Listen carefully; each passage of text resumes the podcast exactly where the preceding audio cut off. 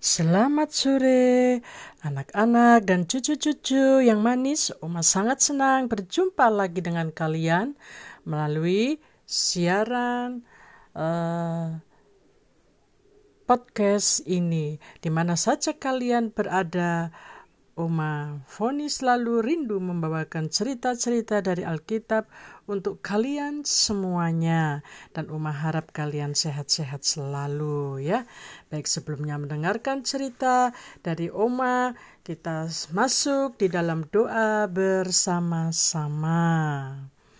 Segala puji syukur kami naikkan kepadamu ya Tuhan atas kasih setia Tuhan, pemeliharaan Tuhan, di mana sudah menyertai anak-anak dan cucu-cucu, mereka semua mendapatkan uh, sejahtera, sukacita, terlebih dari itu mereka juga sehat dan dapat belajar dengan baik agar supaya mereka dapat melakukan kehendak Tuhan dan berbakti serta sayang kepada orang tua mereka. Dan bila ada di antara kawan-kawan yang sedang sakit pada uh, saat ini, kiranya Tuhan Yesus menolong dan memberi kesembuhan bagi kawan-kawan yang sedang sakit, baik yang berada di rumah mereka masing-masing maupun di rumah sakit yang lagi menginap di rumah sakit. Tuhan tolong jamaah sembuhkan kawan-kawanku ini sehingga mereka dapat kembali bersuka cita oleh pertolongan Tuhan. Tuhan akan uh, memberkati para dokter atau perawat yang merawatnya juga orang tua maupun kakak adik yang menyertai dan saudara-saudara lain yang menyertai menjaga eh, kawan-kawan yang lagi sakit Tuhan tolong kiranya Tuhan juga memberi kesehatan pemulihan bagi setiap anak-anakmu dan mereka supaya bertumbuh dan memiliki iman, pengharapan akan kasih Kristus. Dan inilah doa kami di dalam nama Tuhan Yesus. Kami mengucap syukur dan berdoa. Amin. Ya. Baik, di sini kali ini Oma akan menceritakan tentang kisah Obaja, ya. Obaja dipakai Tuhan sebagai nabi juga Obaja diberi karunia dalam penglihatan dan diutus di tengah-tengah bangsa untuk memerangi hati mereka yang angkuh. Di sini mengenai kaum Esau, Tuhan akan melenyapkan orang-orang bijaksana dari Edom dan juga pahlawan-pahlawanmu. Ya, itu firman Tuhan. Sebab apa? Sebab kekerasan terhadap saudaramu Yakub. Karena kaum Esau ini memandang rendah akan kaum Yakub. Oleh sebab itu, ada peringatan-peringatan bagi kaum Esau.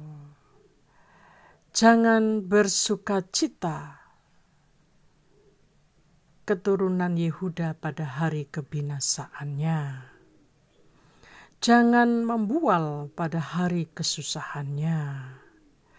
Jangan masuk pintu gerbang umatku pada hari sialnya. Jangan memandang rendah ringan malapetaka yang menimpanya.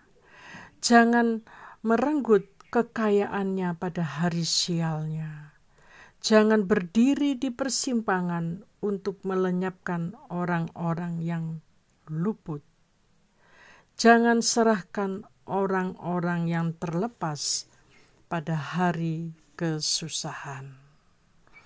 Demikianlah teguran dan peringatan-peringatan yang datangnya dari Tuhan, sebab telah dekat hari Tuhan akan menimpa segala bangsa.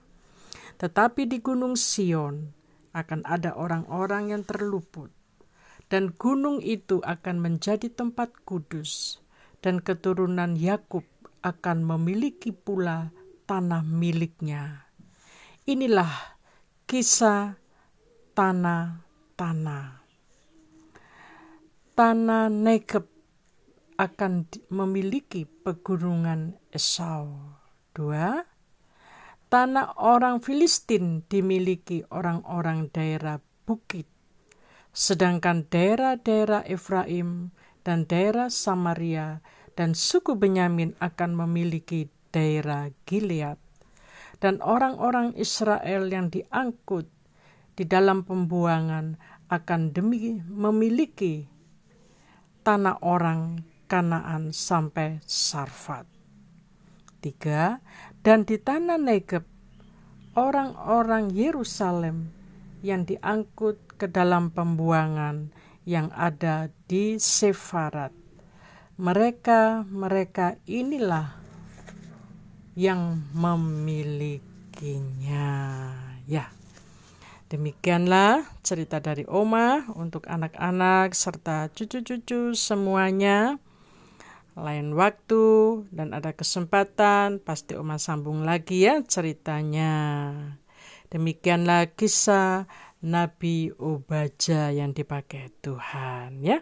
Jangan lupa berdoa dan harus rajin belajar. Tuhan Yesus memberkati kalian semua.